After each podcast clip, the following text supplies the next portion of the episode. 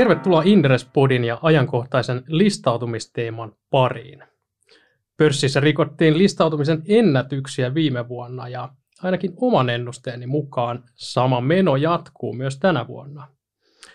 Interspodissa puhutaan usein aiheesta sijoittajan näkökulmasta, mutta miltä näyttää maailma listautuvan yrittäjän ja yrityksen näkökulmasta – Inderespodin jaksossa 97 mä keskustelin Mikko Kuitusen kanssa siitä, minkälaista listautuminen ja listaelämä sitten todellisuudessa on niin myötä kuin vastoinkäymisissä. Mikolla oli tästä jakaa useiden vuosien kokemuksella aika mielenkiintoisia tarinoita, kannattaa käydä kuuntelemassa tuo jakso.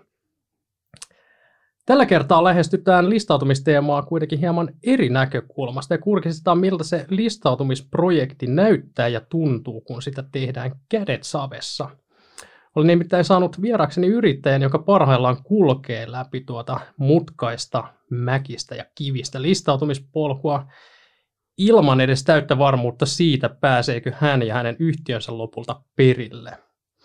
Tervetuloa Witted Megacorp Oyn toimitusjohtaja Harri Sieppi. Kiitos. Tosi mukava päästä tänne ja mä oon tosi innolla kuunnellut näitä jaksoja aikaisempaa, että on pieni fani itsekin. Tosi nasta päästä mukaan. Mahtavaa.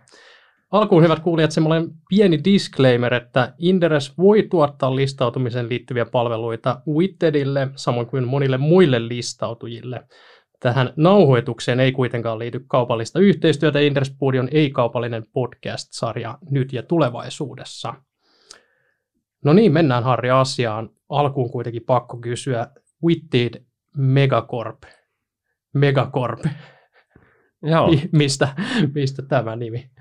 Joo, toi, toi nimihomma herätti kyllä kysymystä, kun me laitettiin se, tämä meidän Soft ITF ulos. Ja, ja se totuushan on siis, että, että firman nimen keksiminen on yksi vaikeimpia tehtäviä tavallaan siinä yrittäjyyden alkumatkalla. Ja me ollaan jouduttu keksiä monta kertaa, kun me ollaan niin kuin perustettu erilaisia lähtöjä.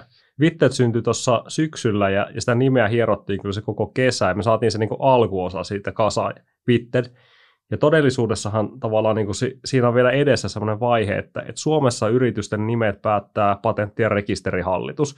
Ja me ollaan huomattu, että niihin käytännössä pitää aina laittaa joku suffiksi perään. Ja meidän toimialalla on tosi tyypillistä, että sinne keksitään joku solutions tai innovations tai softpare tai joku muu tämmöinen ja, niin kuin varsin mielikuvituksellinen uh, suffiksi. Ja se ei ole tavallaan meidän tyyliä, että me ollaan niin kuin aina vähän niin kuin tehty asioita eri tavalla. Ja ja nämä yhtiön virallinen nimi on esimerkiksi semmoinen, mitä käytetään vain virallisissa tilaisuuksissa. Esimerkiksi ITF-tyyppisissä tiedotteissa tai yhtiökokouksissa tai jos teet jotain soppareita. Ja meillä on joka kerta ihan sika hauskaa, kun me kirjoitetaan se, se megakorpe. Me ollaan tavallaan niin kuin, jotenkin melkein äärimmäinen vastakohta semmoista korporaatiota kohtaa. Ja, ja siinä tavalla vaikea olla niin kuin pitämättä hymyä ja naurua niin siitä johtuen se on Megacorp. Meillä oli vaihtoehtona myös Supercorp, mutta Megacorp meni läpi ja, ja tavallaan tuli valituksi. Se oli meidän ykkösvaihtoehto. Ekaksi me laitettiin vitteet, sitten Megacorp ja Supercorp, ja me sanoin jengille, että se eka ei tule menee läpi, että se tulee olemaan Mega. Mahtavaa, mahtavaa saada tai, mahdollisesti jossain vaiheessa meidän pyrssilistalle sitten ensimmäinen Megacorp. OYJ vielä, joo, se on niin, kyllä kova. Kyllä. Tota, kerro hieman itsestäsi ja miten päädyit perustamaan Witteria. No, se oli kyllä omituinen tavallaan tarina tai matka ja, ja siitä on nyt viisi vuotta, vähän reilu viisi vuotta, eli silloin kesällä alkusyksystä 2016 startattiin. Ja se vuosi oli itselle siis semmoinen, että siinä oli paljon muutoksia. Että meillä oli syntymässä muun muassa esikoisemme, esikoistyttäremme Sanni, ja tota, siihen oli noin kuusi kuukautta aikaa sitä kesästä, kun oli tämä odotettu aika. Ja, ja tota, mulla oli hyvä duuni siinä ja mä olin tämmöinen varatoimari softafirmassa en, ennen tätä. Jotenkin kaikki oli tavallaan niin kuin mallillaan. Ja sitten tuli jotenkin semmoinen älytön tarve, että hei, tiedätkö, että nyt pitäisi nyt pitäisi lähteä rakentamaan jotain uutta tälle toimialalle. Ja se, se oli kyllä ajoituksellisesti aika omituinen, että, että siinä kohtaa olisi niin kannattanut pelaa safea, ei mitään isoja muutoksia elämässä, mutta mutta sitten jotenkin aina kun itselle tulee joku juttu mieleen, niin sitä on tosi vaikea niin olla tekemättä. Ja sitten tietyllä tapaa niin kuin iso myyntiduuni himassa, että tiedätkö, että kulta, että nyt meidän vauva tulossa ja kaikkea, mutta mitäs mieltä olisit, jos mä lähtisin yrittäjäksi? Ja, ja lähdin ja sain kotoa kannustusta vielä siihen ja, ja tota, loppupeleissä se meni hyvin, mutta oli se kyllä aika, aika hevi se vuosi. Mutta mut, mut sitten ATK-maailmasta ATK-maailmaan, tämmöinen innovatiivinen tiedätkö, uravaihto siinä. Joo, ja missä mennään tänä päivänä, minkä kokoinen firma? Witted on liikevaihto, kannattavuus, monessa maassa toimintaa? Uh, joo, tota, nyt me viime vuonna vaihdettiin joku 31,5 miljoonaa, mikä on siis aika paljon isompi kuin silloin 2016. et, et silloin, jos aluksi oli itse siellä, niin, niin nyt meitä on tiedätkö, joku 350 tyyppiä. Uh, me tehtiin joku kolme pinnaa voittoa, nämä on tilintarkastamattomia lukuja, meidän tavoite on 0-5. Eli meillä on ollut oikeastaan tärkeämpää ollut semmoinen nopea kasvu ja me ollaan investoitu siihen paljon, mutta me ollaan koko ajan pysytty tavallaan plussan puolella ja sitten koitettu vaan niin säätää, säätää ja sijoittaa siihen niin potentiaalisiin uusiin lähtöihin se voitto, mikä me saadaan. Toimitaan Suomessa, useissa kaupungissa, Ruotsissa. Ruotsi lähti tänä vuonna, ah, viime vuonna liikkeelle, ah, Tanska ja, ja tota Norja, ja sitten eilen itse asiassa sain tiedon, että meillä on myöskin Inkki nyt rekisteröity, eli nyt meillä USA-business sitten kanssa uh, kiehumassa, että jos, jos lähtisi tässä tota alkuvuonna liikkeelle. Minkä kuorto laajenee. No joo, kyllä, kyllä. Kerro tota, pikkasen siitä, siitä matkasta sieltä perustamispäivistä ää, nykypäivään, 30 miljoonaa liikevaihtoa ja listautumisprojekti käynnissä, mitä kaikkea on matkalla tapahtunut. No on siinä kyllä tapahtunut aika paljon. Että jos silloin 2016 ää, jännitti tosi paljon se yrittäjäksi lähteminen, ja, ja tota, on ennenkin ollut niin kuin, tekemässä kaikenmoisia sä, säätämisiä ja bisneksiä, mutta, mutta se on aina jännä kohta. Ja, ja tota, jos se eka toimisto, mikä me saatiin, mehän tota, meillä on niin Reaktor ollut mukana muun muassa sillä alkuvaiheessa sijoittajana, niin, niin se eka toimisto, mikä mulla oli, niin oli käytännössä se Reaktorin Manskun tupakkahuoneen sohva. Eli se oli ainoa paikka, minne pystyminen tekemään duunia, varsinkin sen jälkeen, kun tytär syntyi, eli kotona oli aika hankala, hankala tehdä duunia. Ja, ja tota, sieltä sitten niin kuin jännitti ihan kauheasti se ekan oman toimiston, semmoisen pienen kulmahuoneen vuokraus, että onko meillä niin fyrkkaa tuohon, että pystytäänkö me niin vuokraa joku oma toimi, toimitila tai toimisto. Ja, ja tota, sitten jossain kohtaa, se on 2016, meitä oli sitten kolme henkeä duunissa firmassa. Ja, ja nyt meillä on toi, nyt meillä on tätä toimistoa vähän niin kuin siellä täällä, että et on se kyllä tosi paljon muuttunut se, sekä se oma duuni että se yhtiö matkan varrella. Ja, ja sitten tässä niinku roolissa, kun sä oot niinku startannut jonkun, niin sä oot käytännössä päätynyt tekemään kaikkia niitä duuneja, mitä sillä firmassa on.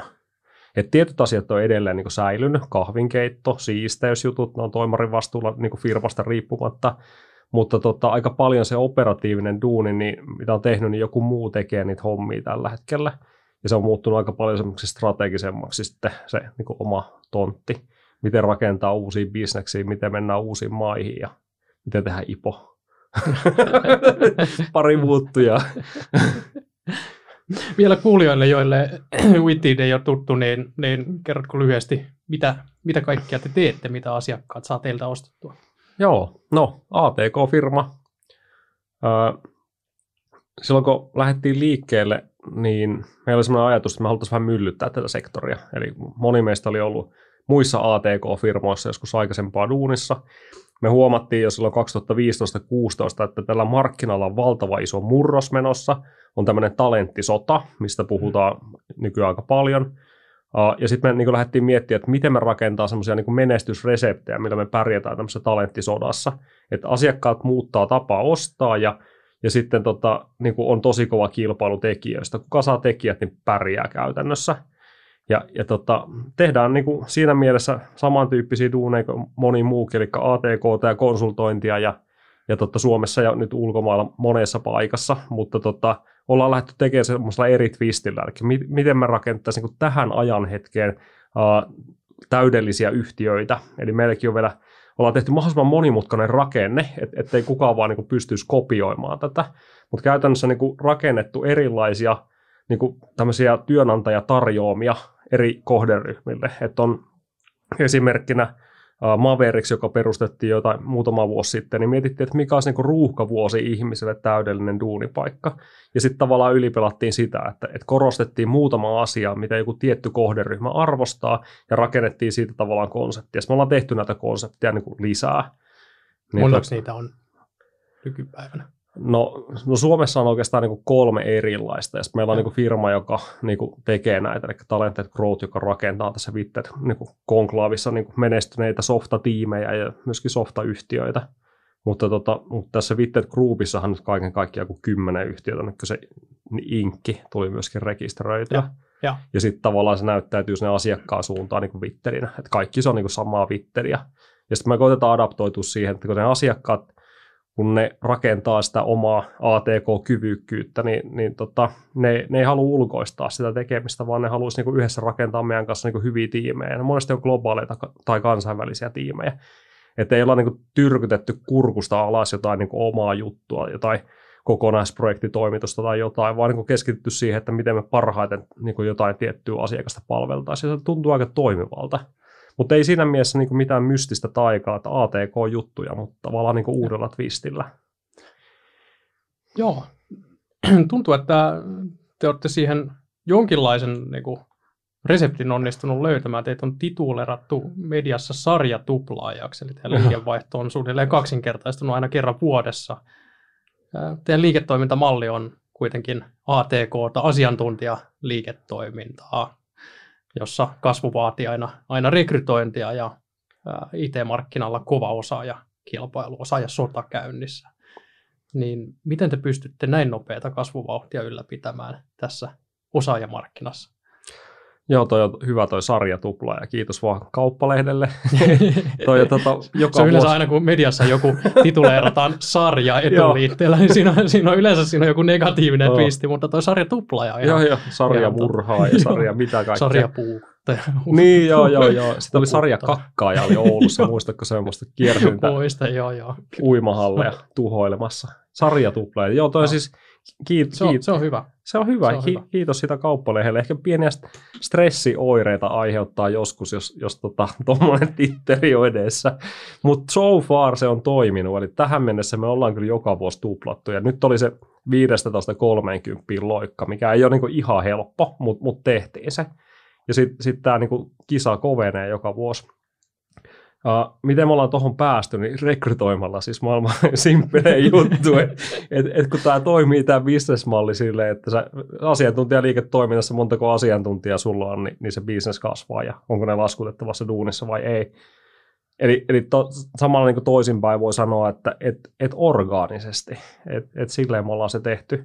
Et vieläkin on paljon jengiä, jotka kuitenkin vaihtaa duunipaikkaa, ja meidän on syntynyt, me ollaan lähdetty tässä niinku liikkeelle semmoista niinku tekijäyhteisöstä ja yksittäisten ihan ihmisten auttamisesta, Minna ja Antin jeesaamisesta, ja sitten on lähtenyt semmoinen word of mouth, semmoinen niinku sana kiirimään siitä, ja nyt on syntynyt meille tämmöinen niinku neljä ja puolen tuhannen henkilöyhteisö niinku tätä kautta. Ni, niin se on ollut silleen niinku hyvä pohja rakentaa, että jos sä kysyt neljältä puolelta tuhannelta tyypiltä, että et hei, että et millaisia duuneja te haluatte, niin saat saamaan jo aika paljon tavallaan niin kuin inputtia sieltä, että mitä jengi haluaa työelämältä, mitä ne arvostaa, mitä puuttuu kenties markkinalta. Että et sulla on niin kuin paljon dataa, niin sä pystyt tekemään insightia, sä pystyt niin kuin luomaan uuden, uuden tyyppisiä niin kuin, uh, työpaikkoja tai, tai offeringia sinne työntekijöille. Ja sitten samaan aikaan niin se asiakaspuoli on myös mennyt hyvin, eli meidän alalla on valtava kysyntä, ja se näkyy myöskin meille, eli meille tuli viime vuonna joku niin kuin 500 miljoonaa euroa edestä tarjouspyyntöä, mikä on siis ihan törkeä paljon tarjouspyyntöjä. Ja sitten niin koetat niihin vastaa. Ja sitten kun on samaan aikaan tämä niin vahva talenttipuoli ja sitten se vahva tavallaan kysyntäpuoli, niin siinä välissä niin kuin sun pitäisi pystyä tekemään sitä omaa taikuutta, eli rakentaa siitä työyhteisöstä vetävä. Ja, ja, tota, ja ei se niin sen suurempi taika meille ole ollut, että miten me ollaan pystytty tekemään sitä. Että meidän pitänyt vaan niin koko ajan niin olla tosi aktiivinen siinä, että mitä jengi haluaa ja pyrkii rakentamaan paremmaksi sitä niin kuin Twitteriä ja, ja viemään sitä uusiin paikkoihin. Mutta niin kuin, miten ollaan niin vaikka toi Maverickia joskus rakennettu Jouni ja muidenkaan, niin, niin totta, se on yksi esimerkki siitä, että, että räätälöidään – niitä niin kuin, tavallaan niin kuin, työpaikkoja niille ihmisille sopivaksi. Ja sitten sit, varsinkin kun se jengi itse osallistuu, että ne pääsee miettimään, että minkälaisia sun työpaikat. Ja sitten kun sä kysyt niiltä, että no haluaisit se semmoisen, niin se on, että no joo. Aivan, joo, joo. Eli te kysytte sieltä, sieltä niin kuin työntekijä yhteisöltä, että minkälaisia työpaikkoja ja sitten sen pohjalta tulee palautteen pohjalta tavallaan muotoilette niin. niihin tarpeisiin istuvia uusia, uusia niin kuin konsepteja. Niin, niistä on tullut sitten business unitteja ja jostakin on tullut firmoja ja, Joo. Ja sitten niin jotakin kokkaillaan tällä hetkellä, että toivottavasti tässä vielä Q1 aikana saataisiin tämmöinen datalähtö tehtyä, että, että nyt tämä näyttäisi olevan niin aika pitkällä. Mutta mut samaan aikaan se on tavallaan niin haistella sitä niin kuin, uh, projektimarkkinaa, että mitkä on semmoisia markkinan tarpeita, mitkä eivät tule täytetyksi, mistä syystä, ja mitkä on tavallaan se tekijämarkkinan tarpeita, mitkä ei tule täytetyksi ja mistä syystä. Et, ei se, tiedä, se nyt niin vaikeaa ole. saat, saat kuulostamaan sen, sen helpolta, mutta ei se, ei se tota, kaikille, kaikille helppoa, että itse sektoria seuranneena, niin, niin tota, kyllä siellä paljon kasvukipuja monilla. Mutta jengi feilaa siinä, että ne alkaa tavallaan niinku katsoa sisäänpäin, että et ne niinku koittaa kehittää sitä omaa bisnestä niin haastattelemalla omaa jengiä ja sitten kehittämällä tavallaan sitä kautta niin fokusoimalla tämmöiseen niin sisäiseen kehitykseen, kun se tavallaan niin totuus on se, että pitää katsoa ulospäin, että ei ole mitään muuta chanssiä tavallaan niin pärjää siinä. Että menee jotenkin ja. tavallaan vinoon suuntaan ja niin kuin omituiselle kierteelle ne firmat, jotka, joista tulee sisäänpäin kääntyneitä. Joo, mielenkiintoinen havainto. Teidän sektorissa on paljon listautuneita yhtiöitä. Että on siinä mielessä ilahduttava sektori, että paljon, paljon julkista tietoa ja dataa saatavilla. Niin ja jotain tapahtuu, eikö niin? Koko ajan tapahtuu ja, ja, ja näin edespäin. Ää, tosi paljon listautujia. Mä luulen, että me ollaan niin kuin ihan kansainvälisessäkin vertailussa, niin Suomi pienenä maana, niin se, että kuinka paljon meillä on listautunut IT-konsultteja on jotain, jotain niin kuin, ää, erikoista mahtava juttu. Mistä sä luulet, että se kertoo, että nimenomaan Suomessa listautuu näin paljon IT, IT-konsulttiyhtiöitä?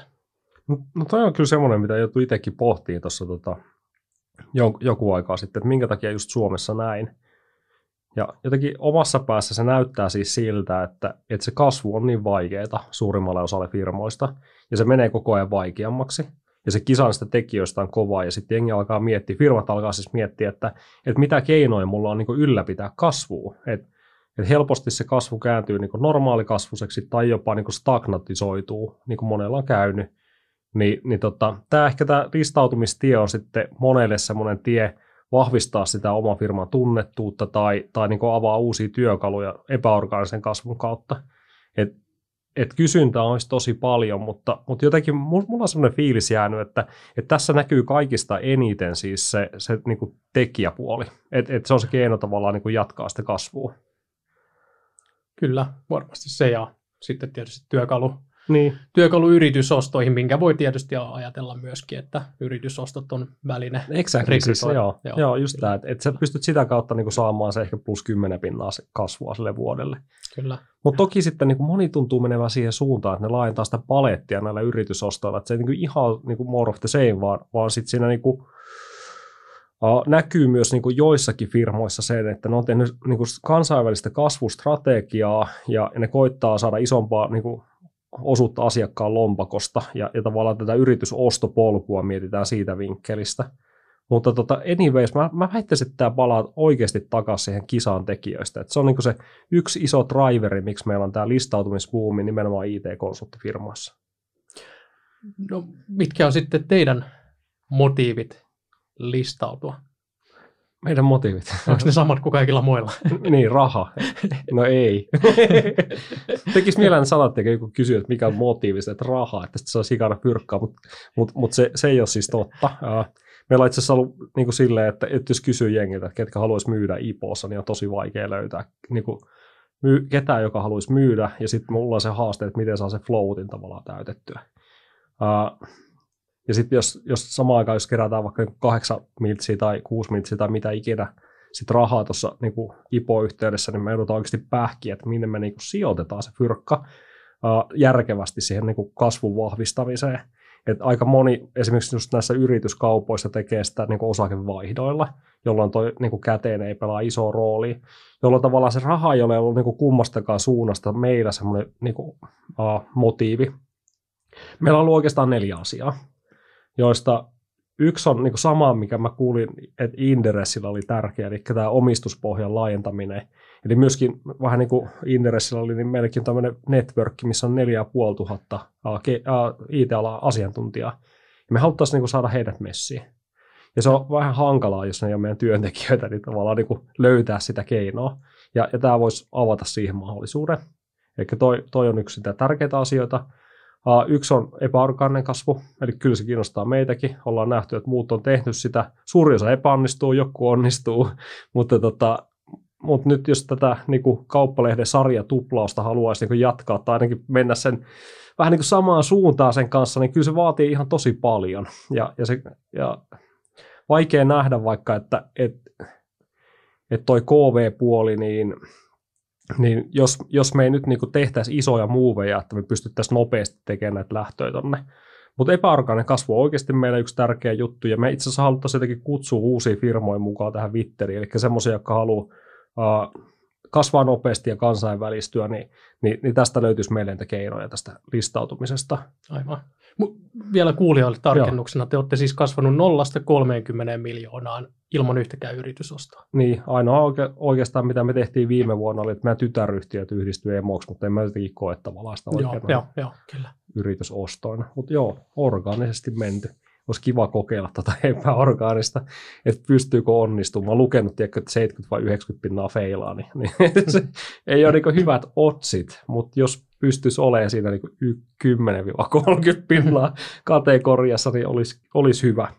Ja tämä oli hauska, kun me tehtiin tämä Vitte, niin meille tuli pari yhteydenottoa heti, että hei, teette jotain tosi mielenkiintoista, että tässä naasta hypätä messiin. Niin, niin toivottavasti tämä tarina on siis semmoinen, että me saataisiin sitten jengi innostua. Ja, ja silleen, että että ihmiset olisivat meihin yhteydessä jopa, että haluttaisiin mukaan tuohon. Mutta nämä kaksi, kaksi on tärkeää. Yksi on tämä niin palvelutarjoaman laajentuminen, eli niin kuin meidän markkinassa menestyy erikoistuneet yhtiöt. Me ollaan erikoistuttu historiallisesti tavo, niin kuin siellä talenttipään, talenttipäässä rakentamalla erilaisia niin kuin ratkaisuja, erilaisia niin kuin duunimestoja. Ja toinen tapa erikoistua, erikoistua siellä asiakaspäässä.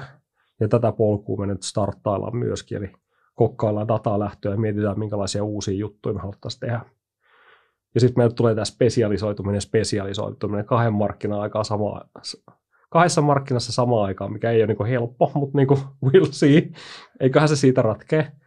Uh, neljäntenä oikeastaan kansainvälistyminen. Eli nyt, nyt, nyt se on kyllä semmoinen, että me sen Norjan kohdalla jo opittiin, että se syö jonkun verran pääomaa. Ei ihan hirveän paljon, mutta tota, jos näitä haluaa tehdä useamman samaan aikaan, niin kyllä niin kuin siihen kannattaa varata, varata fyrkkaa. Eli omistuspohjan laajentaminen, epäorgaaninen kasvu, palvelutarjoaman laajentuminen ja sitten KV. Että nämä on ne syyt. Joo, okei. Okay. Pakko kysyä tuosta Norjasta. Minkä kokoinen bisnes? Se oli ku, kuusi miljoonaa kai tänä vuonna. Tuli toinen tilikausi. Et se on kasvanut ihan tosi Kahdessa vuodessa kuuteen miljoonaa. Joo. Wow. Joo. Wow. Ei, ei ole nokkeja, euroja. Mutta mut joo, se, ja sitten se, alo, se alkoi siis koronan aikaa, mikä oli jotenkin tosi vaikea. Että me kerättiin joku pari, kolme kuukautta tehdä duunia, tuli korona. Ja sitten oli jossain kohtaa, että ei, ei vitsi, tämä menee kyllä ihan, ihan käsiin tämä homma. Mutta se jengi tavallaan kolme kertaa pusersi sen semmoisen niin alkuvaiheen niin se stressijakson läpi. Et silloin kun ne aloitti sen, silloin kun korona iski ja sitten kesälomien jälkeen, mikä on meidän bisneksen on kesälomat myöskin semmoinen niin haasteellinen ajanjakso uudelle firmalle. Uh, Norjan lisäksi mitä muita toimintamaita siis oli, kerrotaan vielä, ja koska niitä on laitettu käyntiin? Uh, toi Ruotsi me laitettiin liikkeelle tänä kesänä, että et se, se lähti, koska ollut he, heinäkuun aikaa, kesäkuun aikaa. Uh, Meillä jotenkin, me startattiin näitä jo aikaisempaa, mutta niin pankkitilien saaminen eri maihin on jotenkin tosi työlästä. Ja, ja ne menee hyvin eri aikajaksolla. Että me ajateltiin, että me pistää muutama niin kuin, yhtiö pystyön etukäteen ennen kuin me autetaan tekemään bisnestä.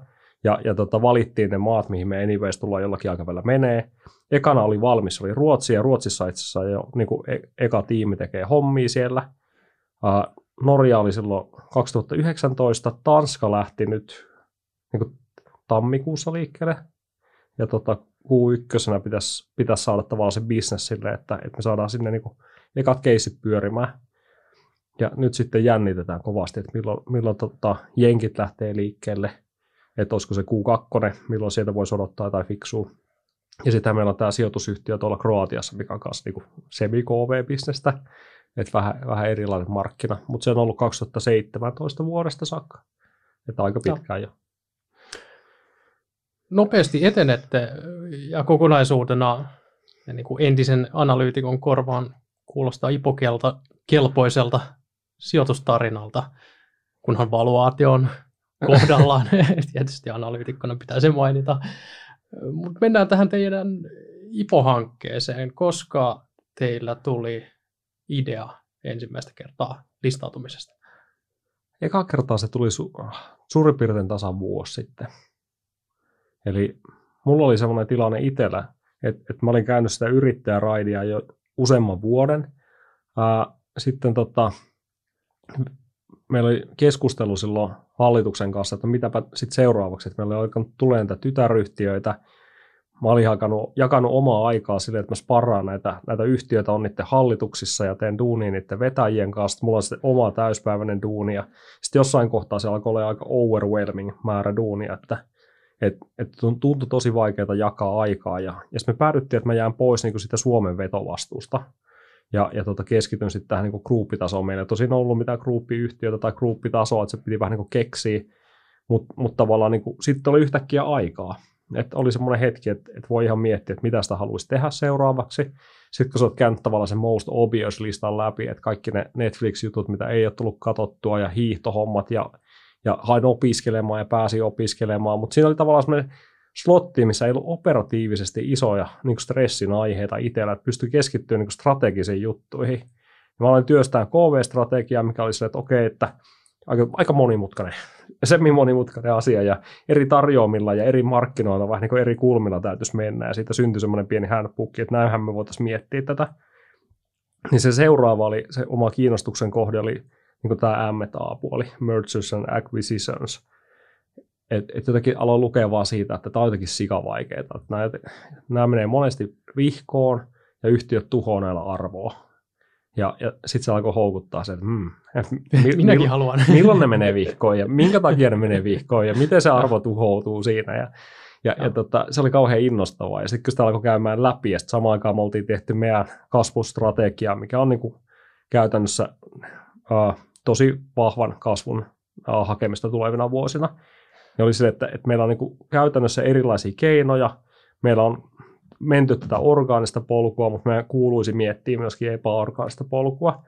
Ja sitten kun tavallaan kun pohtiin sitä, niin oli se, että hei kaikki frendit tekee tällä listatulla osakkeella tätä, että tässä on varmaan jotain taikaa, että kannattaa tutkia pidemmälle. Ja, ja tota, sieltä se niin lähti silloin vuosi sitten rakentumaan. Joo. Silloin lähti ajatus, missä kohtaa projekti tällä hetkellä menee, koska teillä on tavoite olla maalissa. No se projektihan sitten oikeasti, siis tämä IPO-projekti starttasi syyskuussa. Eli silloin alettiin niin kuin valmistautua IPO ja näin. Ja, ja nyt me ollaan siis siinä kohtaa, että, että nyt niin kuin jännitetään ja mietitään, että mistä saa padakon ja liiveä, koska pitää alkaa tapaa instikoita ja ankkurisijoittajia. Ja, ja mä kuulin, että tämä, tämä puvustus kuuluu asiaan. Mutta tota, nyt on tämä, hetki, että, että meillä on niin kuin yhtiöesitteestä laitettu eka versio Nasdaqille saatu kommentit sieltä, ei tullut monta, joten niin kuin se aika nopeasti sitten niin kuin tehty se seuraava versio.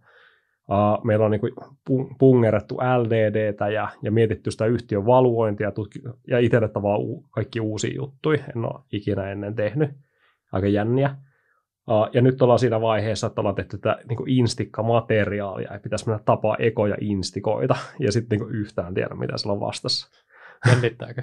No totta kai jännittää. Et mä oon niinku kysynyt kavereilta, että et miten pukeudutaan ja miten niille puhutaan ja, ja onko tässä joku tavallaan niinku koreografia, miten tämä kuuluu mennä. Mutta jännittää totta kai. Varsinkin toi on semmoinen, että ei tule koskaan, tai ei ole tullut koskaan tullut tehtyä tota. Mä oon vaan keskittynyt tähän niinku ATK-maailmaan ja tähän bisnekseen, niin, niin tää, on ihan uutta. Joo, ymmärrän, ymmärrän. Tota, sadan prosentin kasvu, uusia toimintamaita.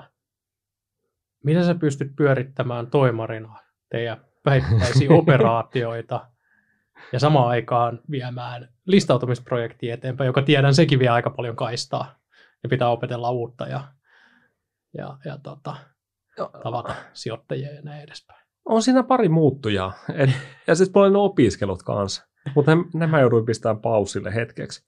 Mutta on, on siinä niinku, tuntuu, että se pakka on välissä täys. Uh, se, mikä auttaa itseä tosi paljon, on se, että meillä on niinku ollut se tiimi tosi ehjä koko ajan. Että meillä on ollut alusta saakka samat tyypit mukana. sitten kun me ollaan rakennettu niin kuin erilaisia niin kuin yhtiöitä, jotka ovat aikaisempaa tytäryhtiöitä, niin, niin siinä on syntynyt tavallaan niin kuin oman tyyppistä kulttuuria ja johtamista. Ja nämä samat henkilöt ovat olleet koko matkan ajan niin kuin messissä. Ja jokainen on joutunut koko ajan levelappaamaan sitä omaa tekemistä. Niin se on ollut ainakin itselle aivan tosi tärkeää, että se tiimi ympärillä on hyvä. Me ollaan sitten tehty semmoisia valintoja matkalla tässä IPO-projektin aikana, että me opittiin siinä niin ekoilla, ekoissa palavereissa jo, että on kaksi syytä, miksi joku firma vetäytyy IPO-hankkeesta. Toinen niistä on se, että markkina dyykkaa, asia, millä sä et voi tehdä yhtään mitään, että et tavallaan täysin susta riippumaton. Ja toinen on se, että se business dyykkaa. Ja se on semmoinen, mihin toimarina pystyy taas vaikuttaa, jolla tavalla fokus on ollut siinä, että se business toimii koko ajan. Ja se on mennyt tosi hienosti eteenpäin, mistä niin osoituksena se viime vuoden tuplaus, kun me koko viime vuosi kuitenkin valmisteltiin tätä Twitteriä ja, ja IPO. Niin, tota, niin jengi on ottanut enemmän vastuuta. Uh, ja sitten meidän niin kuin IPO-tiimi on enempi tai vähempi koitettu eristää siitä, että niillä olisi paljon operatiivisia vastuuta samaan aikaan. Okay. Mutta toki toimarina, tiedätkö, aina kun puhelin soi, niin sitten mennään ja katsotaan, että mitä tarvii missäkin, että ei se nyt ihan niin kuin täydellistä ole. Mutta perusajatuksena, että, että jengi keskittyy niin kuin eri juttuihin. Joo. Tuohon tiimiin liittyen, niin sä oot Witterin blogissa kertonut tästä listautumisprojektista varsin avoimesti ja siitä myös, kuinka haastavaa oli saada oma organisaatiota mukaan innostumaan siitä hankkeesta. Kerro vähän siitä ja mistä, mistä se johtuu. Niin, no ensinnäkin, että mistä se johtuu, että me kirjoitetaan blogissa tästä, niin, niin tota, se, se lähti jotenkin siitä, että tuntuu, että kaikki tekee tästä jonkun niin kuin valtion salaisuuden tyyppisen niin kuin homman. Ja, ja tota, me koitettiin selvittää mä kyselin jengiltä ja soittelin ystäville, että voiko joku kertoa mulle sen syyn, miksi tämä on salaisuus ja keneltä tämän kuuluisi olla salaisuus, että on, onko joku ryhmä, joka voisi käyttää tätä tietoa jotenkin väärin. Ja sitten kun kukaan ei osannut vastata mulle siitä, että, että kelle tämä olisi niinku salaisuus tai mikä osa tässä on se salaisuus, silloin, että screw this shit, me niinku painetaan ulos kaikki välittömästi, koska niin me ollaan ennenkin tehty. Ja katsotaan, että kuka suuttuu, koska eikö niin sitten selviä, että missä se on se salaisuuden lähde. Mutta me ollaan oltu sisäisesti tosi avoimia siitä, että me tehdään tätä prokkista, niin, niin tota, ei, ei me niin nähty mitään syytä siihen, että miksi me ei myöskin niin kerrottaisi sitä, että millainen matka tämä on. Mä itse tuskailin sen kanssa, kun mä koitin hakea aluksi tie, tietoa Googlesta, että hei, miten tehdään IPO, niin aika vähän löytyy semmoista niin käyttistä. Ja, ja aika vähän löytyy sitä, että, että, että vaikka niin on useita tyyppejä, jotka on niin tehnyt näitä prokkiksia, niin, niin ei ne nyt ihan avoimesti kerro sitä, että millainen se matka on. Mä ajattelin, että hei, tiedätkö, tämä niin story voisi olla hyvä jollekin tulevillekin, jotka miettii, että minkälainen prokkis se tulee olemaan. Joo, niin, niin se ehkä... on todella, todella hyvä, hyvä hyvä idea ja hienoa, hienoa työtä teette siinä, koska se on melkoisen sumuverhon takana se, se tota, käytännön prosessi, että miten, miten se tapahtuu, mitä siellä kaikkea tapahtuu niin prosessin aikana, niin, niin tota, musta on ihan mahtavaa, että sä oot täällä niin kuin podcastissa kertomassa, Aa, no tuossa lähti esite Nastakille ja sieltä tuli pari kommenttia. Mä oon itse tottunut siihen, että että tota, nämä on suurin piirtein kryptattuina viesteinä tämmöiset tiedot kulkee tuolla, tuolla tota, neuvonantajien välillä. Että... Onko sulle selvinnyt miksi? Olet, tiedätte sitten, miksi se on salainen? siis joskus siihen voi liittyä se, että firma tekee esimerkiksi dual trackia, että on IPO-vaihtoehto ja, ah, mutta mekin tehtiin. Tosi... Mekin tehtiin se. et, et, et, mikä siinä on sitten se salaisuus? Okei, okay, en mä tiedä. Joo, mä, just meidän uusimmassa podcast-jaksossa oli siis siitä, että meillä oli tämä dual track. Okei, okay, joo. Hei, tätä pallo kuulijoille. Laittakaa, laittakaa tota kommenttikenttään tulemaan, jos, jos teillä on hyviä, hyviä tota, perusteita ja, ja tota, ymmärrys siitä, että miksi nämä ovat niin salaisia projekteja. Mutta, Joo, mulla kanssa kiinnostaa. Se on hyvä. Yksi siinä varmastikin on se, että jos se projekti feilaa. Joo. Sä oot ollut täällä mm. kertomassa, mm. mitä, mitä, miten listaudutaan ja nyt mennään ja näin näin. Eikö se ole pelota, että jos, jos tämä homma epäonnistuu, niin, niin, niin sä näytät pelleltä. Niin, tämä on se julkinen häpeä on tavallaan se suurin riski, Kyllä. ainakin minkä mä oon keksinyt. Mutta eikö niin, että et, et, anyways on hyvä story. Sitten mä pääsen kertomaan, että miten tämä meni niinku hitoiksi, että missä kohtaa niinku tämä feilas. Että et jos ei se pelkää tavallaan se, että et epäonnistuu julkisesti, eikä mua niinku pelota se, että so what, että niinku, ei, ei muuta mun arkea ihan hirveän paljon, enkä mä koida miellyttää niin kuin ketään, niin, niin sit jotenkin se, kun se ei ole itselle se semmoinen pelon aihe, niin, niin sitä on vaikea tavallaan ymmärtää, että et, et, et, et se olisi sitten niin kuin, en mä tiedä. Ei, siis tavallaan ei, ei, ei mulla jänni tässä. Että jos, jos tämä menee hitoksi, niin sitten mä voin tulla kertoa joskus, että, että mitä, mitä sössittiin. Saadaan jatko, jatko Joo, just podcasti. Osa kaksi, miten ettei ipoa. Mahtavaa. niin. Mutta mut palataan siihen, siihen tota, teidän organisaation mukaan, mukaan saamiseen. Siinä blogissa kirjoitit tosiaan siitä, että, Joo, että aika paljon piti, piti jumpata, että sai ihmiset ja tiimin mukaan tähän hankkeeseen. Joo, se oli hito hankala. Mä, mä epäonnistuin itse kolmesti siinä. Joo. Joo, joo. Se, se, tota, se ei mennyt niin kuin aattelin. Et jotenkin kun oli itse pyöritellyt sitä, että hei, et mitä plussia, mitä miinuksia, kannattaako tehdä, niin tuli käytyä itse paljon läpi omia ennakkoluuloja, mikä liittyy IPOon ja pörssiyhtiöihin ja tiedätkö, kaikkeen tähän maailmaan, mikä näyttää niin kuin dinosaurusten valtakunnalta. Ja sitten kun jotenkin itse päässyt sen pohdinnan läpi, niin kaikki muut törmäsivät siihen samaa tavalla ennakkoluulomaailmaan. Ja ne ekat keskustelut, mitä mä kävin niin meidän jengin kanssa, niin kolme kertaa heti meni pieleen. Ekaksi meni vähän pieleen, sitten vähän enemmän ja lopuksi meni ihan totaalisen pieleen. Yksi firma vetäytyi pois siitä kanssa, että nonni, että well done, että nyt on niin varmaan oikea tyyppi ruorissa vetää tätä hanketta. Mutta meitä ei luovuttanut. Sitten mä jatkoin, sain tavallaan niin meidän Suomi-jengiä messiin siihen ja sitten sitten me niin kuin muutama kuukausi aika paljon pyöriteltiin sitä porukalla ja kun mä niin kuin aluksi mä huomasin, että vet, niin kuin meidän bisnesten vetäjillä on paljon ennakkoluuloja, niillä jännittää tämä. Ne on keskittynyt kuitenkin jonkun omaan juttuun ja rakentanut sitä, että en ole ihan hemmetin hyvää duunia. Niin sitten joku tulee hiekottaa, että kertoo, että vaihdetaan suuntaa. että nyt mennäänkö yhdessä tähän suuntaan, vaikka että mennyt yksin tonne suuntaan aikaisempaa. Mutta se, mikä meillä tavallaan niin sai sen kelkan kääntyä, että, että se tuntuu, että tämä tämä onnistuu, on se, että me otettiin henkilökunta, he, niin kuin koko firma niin kuin jengi messiin siihen. Otettiin se henkilökunta messiin ja sitten alettiin niin kuin avoimesti käymään läpi niitä kaikkia ennakkoluuloja, mitä meillä on pörssiyhtiöistä. Ja vasta kun me oltiin niin yhdessä purettu niitä, niin sitten syntyi sellainen vahva, ja, ja, ja t- mä luulen, että tämä on yksi se syy, miksi, miksi tämä on mennyt hyvin sen jälkeen, mutta syntyi sellainen vahva käsitys siitä, että tämä on nyt meidän yhteinen projekti. Me kaikki ymmärretään nämä plussat ja miinukset, ja, ja me haluttaisiin tehdä tämä kuitenkin meidän lailla. Et, ja sitten siihen aikaan taisi tulla jo Interessenkin listautuminen, ja katsottiin, että hei, tiedätkö, että jos noin voi olla renegeet, niin eikö niin, että mekin voitaisiin pitää tämä renegade-homma ja olla edelleen me. Että me ei tarvitse muuttaa sitä. Mutta mut tavallaan kun me purettiin yhdessä ne ennakkoluulot, niin sitten tuli semmoinen niin buy-in ja se tuli koko jengiltä. Ja sen jälkeen tämä sisäinen tavallaan projektin vienti eteenpäin ollut tosi paljon helpompaa. Mahtavaa. Mä, lu- mä luulen, että se olisi mennyt pieleen, jos olisi mennyt ekalla kerralla oikein. Joo, todella, todella, todella hieno. Mä voin kuvitella, että, että jos saat sen koko organisaation mukaan siihen, niin onnistumisen todennäköisyydet on niin kuin merkittävästi isommat. Joo. Kun voin taas kuvitella, että aika monta listautumisprojektia rakennetaan niin, että yksi päivä ilmoitetaan henkilöstölle, että tätä meistä tulee pörssiyhtiö. Voi vinde. Mä olisin sanonut varmaan turpaa, jos Mutta mä, niin, mä niin. ymmärrän, mä oon kuullut, että nämä menee, että se on sellainen kulmahuone juttu, missä tapahtuu, ja sitten tullaan kertoa jengille. Mutta ei se vaan niinku toimi ainakaan meillä. Että et, et jengi äänestäisi jaloilla ja lähtisi, lähtisi menee, että, että menitte jonnekin huoneeseen ja päätitte, mitä meidän tulevaisuus tulee olemaan. Not, niin. not good enough. Koska toihan koskettaa joka ikistä työntekijää siinä, Kyllä. siinä organisaatiossa. Joo, joo.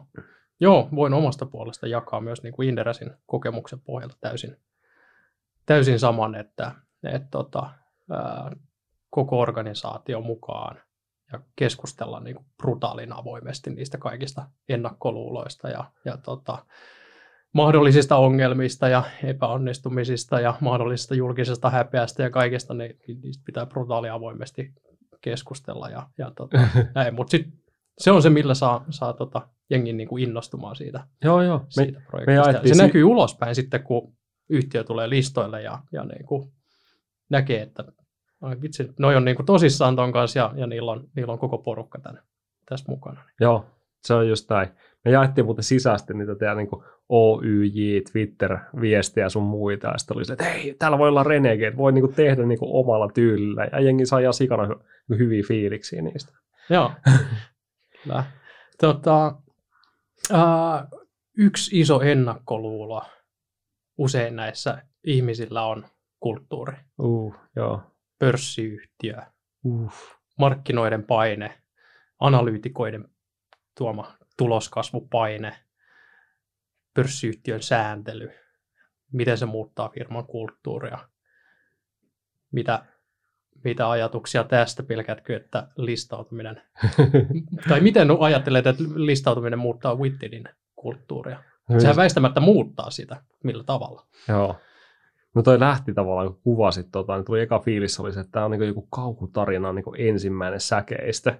Että listautuminen, regulaatio, uu, että se on niin kaikkea sitä, mitä meitsi on ainakin itse vältellyt koko työuraan, että älä ikinä mene töihin isoon pörssiyhtiöön. Ja sitten kun kohtaat niin itse siellä. Sille, Megacorpin toimitusjohtaja. Mitä viedään Megacorp pörssiin, sille ei saakeli, tämä oli vissiin, mikä piti välttää. Ja tässä nyt ollaan. Öö, mitä tota fiiliksiä nykyään herättää, niin mä oon aika paljon joutunut pureksiin noita asioita. Niin kuin yksi kerralla käymään läpi, että, että mitkä asiat tässä niin kuin, on semmoisia muutoksia, mitä on edessä. Et yksi, mikä, mitä ollaan puhuttu tosi paljon, on, on pörssin äh, tämä läpinäkyvyysvaatimus. Ja, ja se herättää meitä paljon tunteita sen takia, koska se on meidän jokaisen niin kuin bisneksen ydinarvoissa, se transparenttius.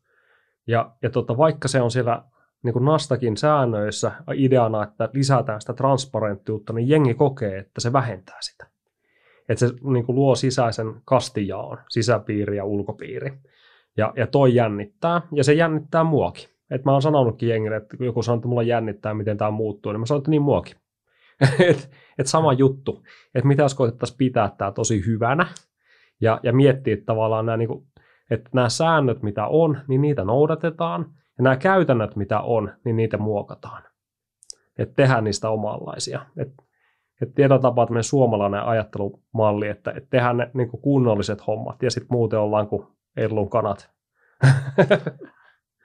mutta, tota, mutta kyllä se on iso muutos. Ja, ja, ja tota, kysymysmerkki on toki, että kuinka ison siitä haluaa itse tehdä. Että aika paljon siinä matkan varrella, kun miettii vaikka me mietitään First Northia, niin sulle tulee niin kuin kumppaneiden puolelta ehdotuksia. Joku niistä on niin kuin kerrottu vaatimuksina, joku on kerrottu markkinan niin käytäntöinä ja joku on vain suosituksia. Ja, ja tavallaan niin kuin, kun on käynyt läpi sitä IPO ja, ja tätä niin rumbaa, niin tajunnut sen, että, että näitä kannattaa niin arvioida tosi paljon myöskin itse, että, että säännöt on sääntöjä, että, että ne pitää täyttää ja muuten sulla ei ole tavallaan IPO-kelpoisuutta. Mutta, mutta jokainen markkinakäytäntö ja standardi kannattaa miettiä läpi, että onko tämä meille relevantti, auttaako tämä meitä, parantaako tämä tilannetta. Ja jos se tekee, niin se kannattaa ehdottomasti ottaa käytäntöön, mutta jos ei, niin en menisi tökkiin. Et, et kun se kulttuuri on hyvä ja se toimii, niin, niin se on kuitenkin iso kysymysmerkki alkaa tuomaan jonkun muun tavallaan uh, keksimisysteemeet sinne. Joo, se on hyvä vinkki potentiaalista tai mu- muillekin listautujille. Joo, joo, kyllä ei kannata niellä kaikkea, mitä kerrotaan ja annetaan. Kyllä.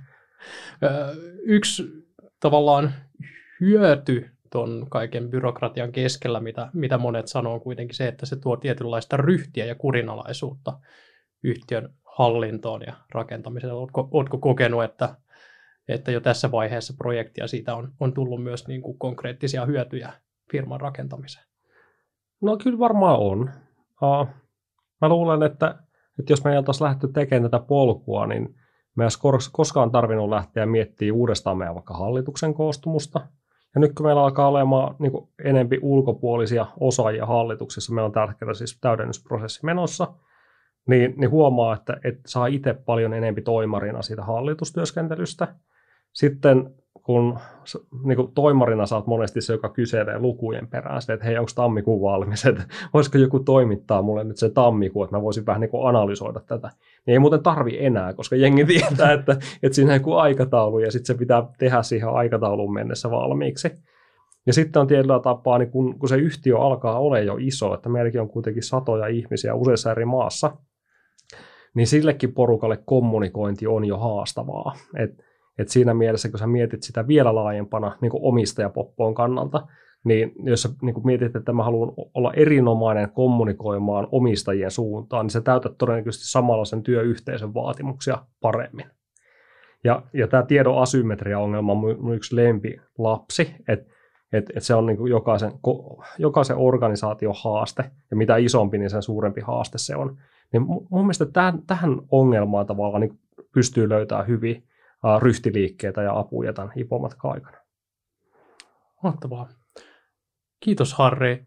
Ihan superhyviä kommentteja ja näkökulmia. Luulen, että tästä niin kuin listautujille paljon hyötyjä, iloja tästä podcastista, mutta myös sijoittajille, että sijoittajat ymmärtää vähän, vähän sitä, sitä niin kuin, miltä se maailma näyttää yrityksen, yrityksen sisältä, sisältä päin, kun mennään listautumisprojektiin.